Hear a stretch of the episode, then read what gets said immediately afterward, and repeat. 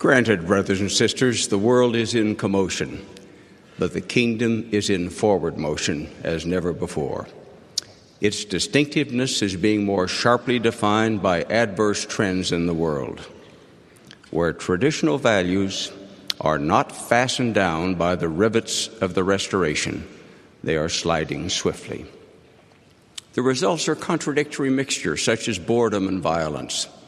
Some simply exist having no hope and without God in the world. The trek of modern discipleship is taking us through this hostile wilderness, including cultures ambivalent about setting limits and with no brakes. Yes, we have unprecedented mass entertainment and mass communications, but so many lonely crowds. The togetherness of technology is no substitute for the family. Much as I lament the resulting and gathering storms, there can be some usefulness in them. Thereby we may become further tamed spiritually. For except the Lord doth chasten his people with many afflictions, they will not remember him. The Lord is always quietly refining his faithful people individually anyway. But events will also illuminate God's higher ways and his kingdom. Our context is challenging, however. We have many overwhelmed parents, more and more marriages in meltdown, and dysfunctional families. Destructive consequences impact steadily from drugs and violence and pornography. Truly, despair cometh of iniquity. Since the adversary desireth that all men might be miserable like unto himself, his is the plan of misery. The valiant among us, however, keep moving forward anyway, because they know that the Lord loves them even when they do not know the meaning of all things. As you and I observe the valiant cope so successfully with severe and relentless trials, we applaud and celebrate their emerging strength and goodness. Yet the rest of us tremble at the tuition required for the shaping of such sterling character, while hoping we would not falter should similar circumstances come to us. It may be too late to fix some communities, but not to help those individuals and families willing to fix themselves. It is not too late either for some to become pioneer disciples in their families and locations, or for individuals to become local peacemakers and a world from which peace has been taken. If still others experience a shortage of exemplars, they can become such. While Joshua was able to say, But as for me and my house, some individuals presently bereft of intact families nevertheless can still say, But as for me, and then so live as to become worthy of all the Lord has prepared for them. Thus, disciples stand fast, hold out faithful to the end, and hold on their way, even in a troubled world. However, so enduring and submitting are not passive responses at all, but instead are actually more like being braced sufficiently to report for advanced duties while carrying meekly and victoriously bruises from the previous phrase. What are a few fingers of scorn now, anyway, when the faithful can eventually know what it is like to be clasped in the arms of Jesus? What are mocking words now, if later we hear those glorious words, Well done, thou good and faithful servant? Meanwhile, Paul urges us to plow in hope. Therefore, desperately needed is longitudinal perspective, the hope of the gospel. Today's put down is then placed in the perspective of our being lifted up tomorrow in God's plan of happiness. Since the Lord wants a people tried in all things, how specifically will we be tried? He tells us, I will try the faith and the patience of my people. Since faith in the timing of the Lord may be tried, let us learn to say not only, Thy will be done, but patiently also, Thy timing be done. Hope feasts on the words of Christ through patience and comfort of the Scriptures, written for our learning, and bolstered by having all these witnesses. Faith constitutes the assurance of things hoped for and the proof of things not seen. Therefore, whatever our humble furrow, we are to plow in hope, finally developing a perfect brightness of hope. Yet, too many of the partially committed, like Naaman, wait for the Lord to bid them to do some great thing while declining his biddings in small things. When humbled and corrected, not only did Naaman's flesh become like that of a little child, but his heart also. Failure to serve the Master in small ways estranges us from him. Those, however, who plow in hope not only understand the law of the harvest, but they also understand what growing seasons are all about. True. Those with genuine hope may see their proximate circumstances shaken like a kaleidoscope at times. Yet, with the eye of faith, they still see divine design. Ultimate hope, of course, is tied to Jesus and the great atonement with its free gift of the universal resurrection and the proffer of God's greatest gift, eternal life. Several scriptures describe the essence of that glorious and rescuing atonement including a breathtaking autobiographical verse confiding how Jesus would that I might not drink the bitter cup and shrink. Since the infinite atonement required infinite suffering, the risk of recoil was there. All humanity hung on the hinge of Christ's character. Mercifully, he did not shrink, but finished his preparations unto the children of men. But Christ's unique submissiveness has always been in place.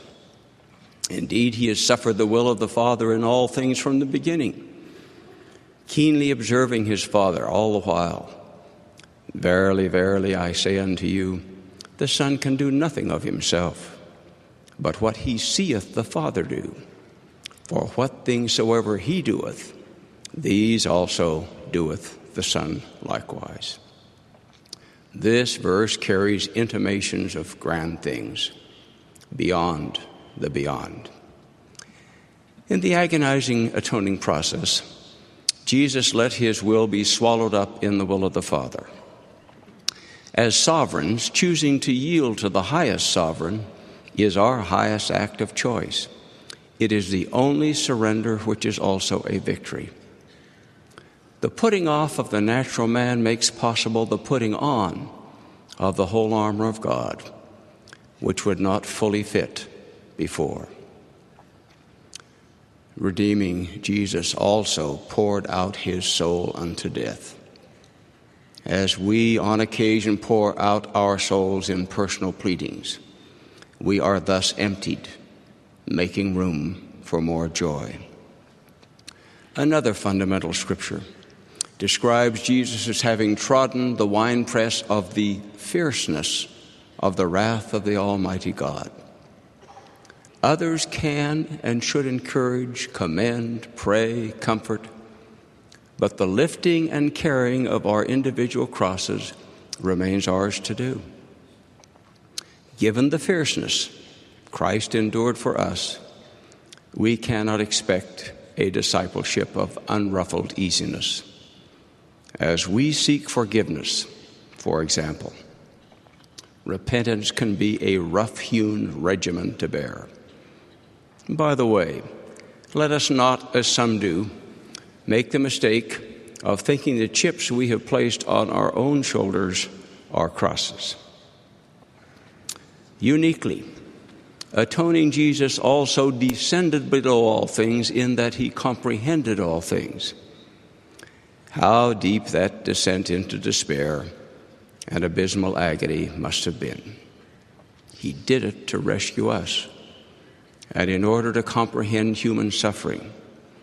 Therefore, let us not resent those tutoring experiences which can develop our own empathy further. A slothful heart will not do, and neither will a resentful heart. So, being admitted fully to the fellowship of his suffering requires the full dues of discipleship. Moreover, Jesus not only took upon him our sins to atone for them, but also our sicknesses and aching griefs. Hence, he knows personally all that we pass through and how to extend his perfect mercy as well as how to succor us. His agony was all the more astonishing in that he trod the winepress alone. On occasion, the God of heaven has wept. One ponders, therefore, the agonies of Jesus' infinite atonement and the feelings of the Father for his Son and for us. There are no relevant revelations, but our finite emotional extrapolations come flooding in anyway. If, like the Savior, we do not shrink, then we must go with the demanding flow of discipleship, including where the tutoring doctrines of the Master take us. Otherwise, we may walk with Jesus up to a point, but then walk no more with him. Shrinking includes stopping as well as turning back. The more we know of Jesus, the more we will love him. The more we know of Jesus, the more we will trust him. The more we know of Jesus, the more we will want to be like him and to be with him by becoming the manner of men and women that He wishes us to be, while living now after the manner of happiness.